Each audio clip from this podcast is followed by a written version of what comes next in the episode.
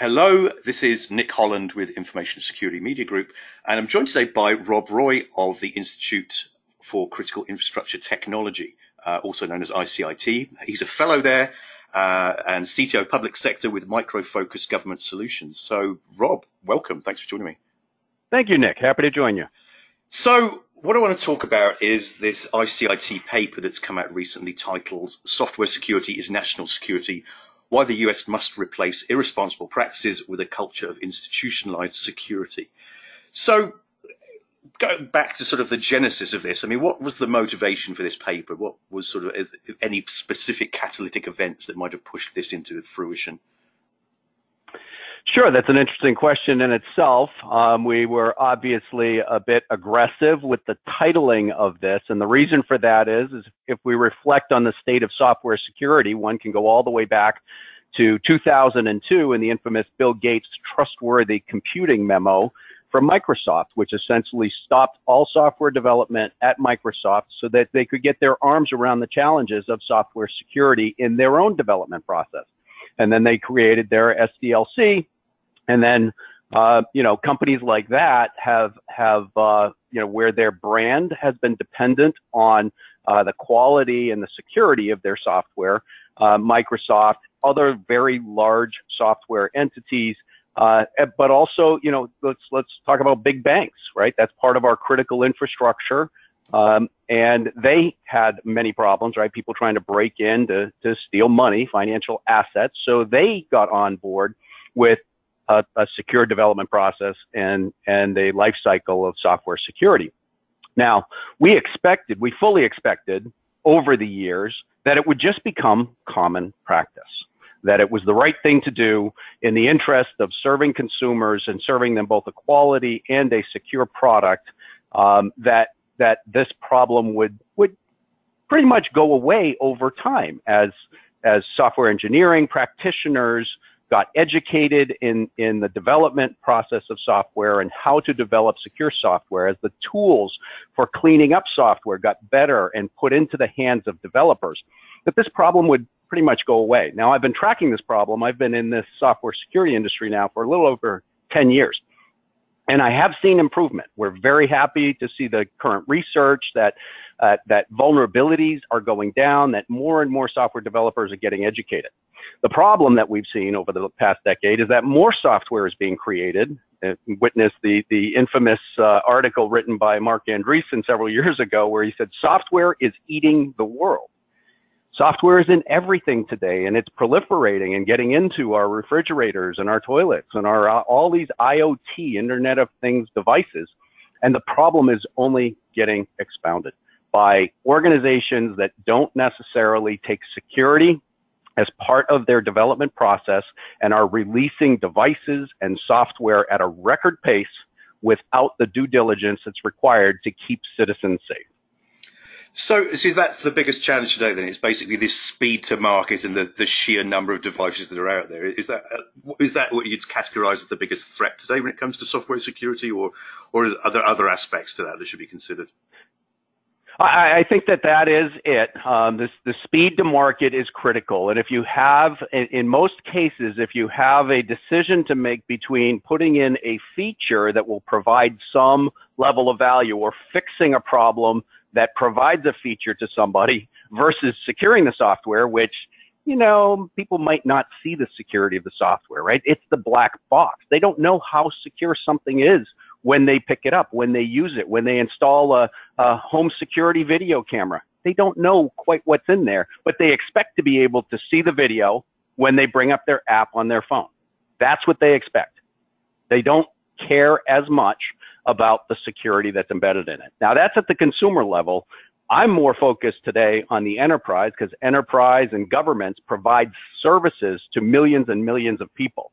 And that's where I get the greatest fear is, is seeing the numbers of breaches attributed to software where uh, citizen data, security data, um, uh, sensitive mission data, state secrets are all being stolen as, as we've heard in, in multiple cases from an intellectual property perspective. We, we've seen the greatest transfer of wealth in world history over the past decade. And so those are the types of things that are that that I fear. And the ability, quite frankly, let's just back up on the adversarial side, the ease with which an adversary can can get on the internet with a low cost device, a laptop, and receive free tools on the internet, cloud based services for hacking, if you will. They can subscribe to cloud based services and go out there and hack at will. And there's no, you know, there's no mutually assured destruction like we had with uh, with uh, the nuclear era, where there was a huge penalty for hacking. Um, although we did see one this week in the in uh, in in the IDF blowing up a building that was housing some uh, Hamas uh, cyber activity that was trying to attack uh, Israeli assets. That's the first sort of like repercussion that we've seen to cyber activity. And if we see more of that happen, I think we will start to see a lot more of the, the state sponsored types of activities start to go down. Mm. That's interesting. I mean, that, that, that is, I, I, think, one of the first kinetic responses to cyber activity, which is, um, again, that's an interesting observation. But, but clearly that's not a solution that is globally possible either, I, I would suspect. Oh, absolutely not. No, no, no. And, and, you know, to, to, to kind of caveat that, right, uh, we have seen in the U.S. in the Department of Defense and the State Department um, some of the strategies. You know, that there was over the past decade there have been um, discussions around the appropriate use of kinetic activity to cyber activity, and it usually has to do with, you know, if you are causing physical harm to the citizens of a country, then that's equivalent to a kinetic kind of a response, and we reserve the right to, you know, respond in kind. That's mm-hmm. usually what it what it comes down to. Okay, so the report's clearly a call to action. So, what would be the recommendations then that, that are within the report? Where do we go from here? Yeah, this, you know, we've given that one a lot of thought and a lot of discussion, not only in this paper, but in many discussions on Capitol Hill here in the U.S. I've been asked on several occasions, you know, what can we do about it? There is a recognition that there is a problem. Um, within the government itself, the government is taking its own action. It has codified in law um, movement specifically in the in the U.S. Department of Defense to institute a software assurance program to, in effect, review all the software current and in the future that the that the that the department uses and reflect on the uh, the, the vulnerabilities. Use automated testing to re, to review vulnerabilities and to fix those known vulnerabilities. That's good. That's a start. That does not cover the civilian government. It does not cover the critical infrastructure. It does not cover the world of software development. Everyone else is effectively on their own.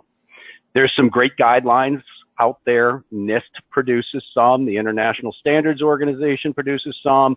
Uh, very specific, like the automotive industry has their own standards, critical standards for like driving automobiles that you'd want to, eh, you know, assure a higher level of, of software quality and security.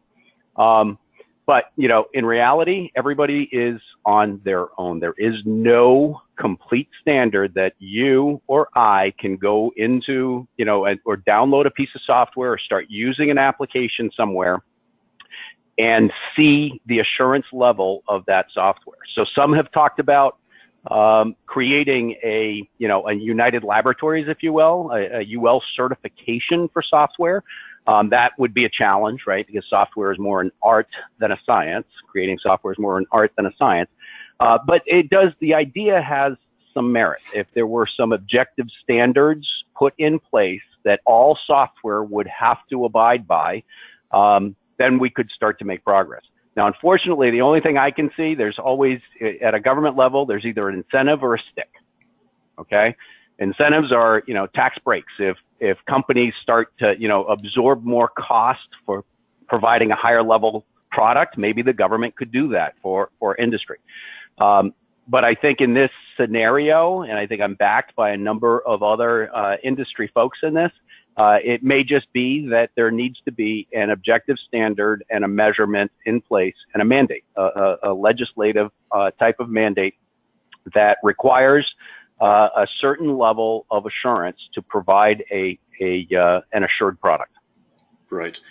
And again, clearly, we're talking about. I mean, we can standards can be applied in countries that are prepared to work with each other, but a lot of the IoT devices and so on and so forth are coming from countries where standards are probably less rigorous, if if existing at all. Correct, and I think you know that that would be one of these one of these trade negotiation items where if you expect to do business in our country, and other countries could take part, you know, almost like you know we've seen the European uh, uh, GDPR rules other countries, other entities around the world are looking at that. The U.S. is looking at GDPR and trying to figure out, all right, what, what's our equivalent? Should we just adopt it as is, or do we need to make our own adjustments to it here? Um, I think that software and our ability to, you know, import a quality product um, could be viewed as a trade negotiation item. Yeah, absolutely. Well, I mean, clearly this is a step in the right direction, and um, there's a long way to go. But this is certainly this report is certainly indicative of a direction that could be taken. So certainly appreciate the work that you've done on that, Rob. So uh, that's Rob Roy of ICIT, and for Information Security Media Group, I'm Nick Holland.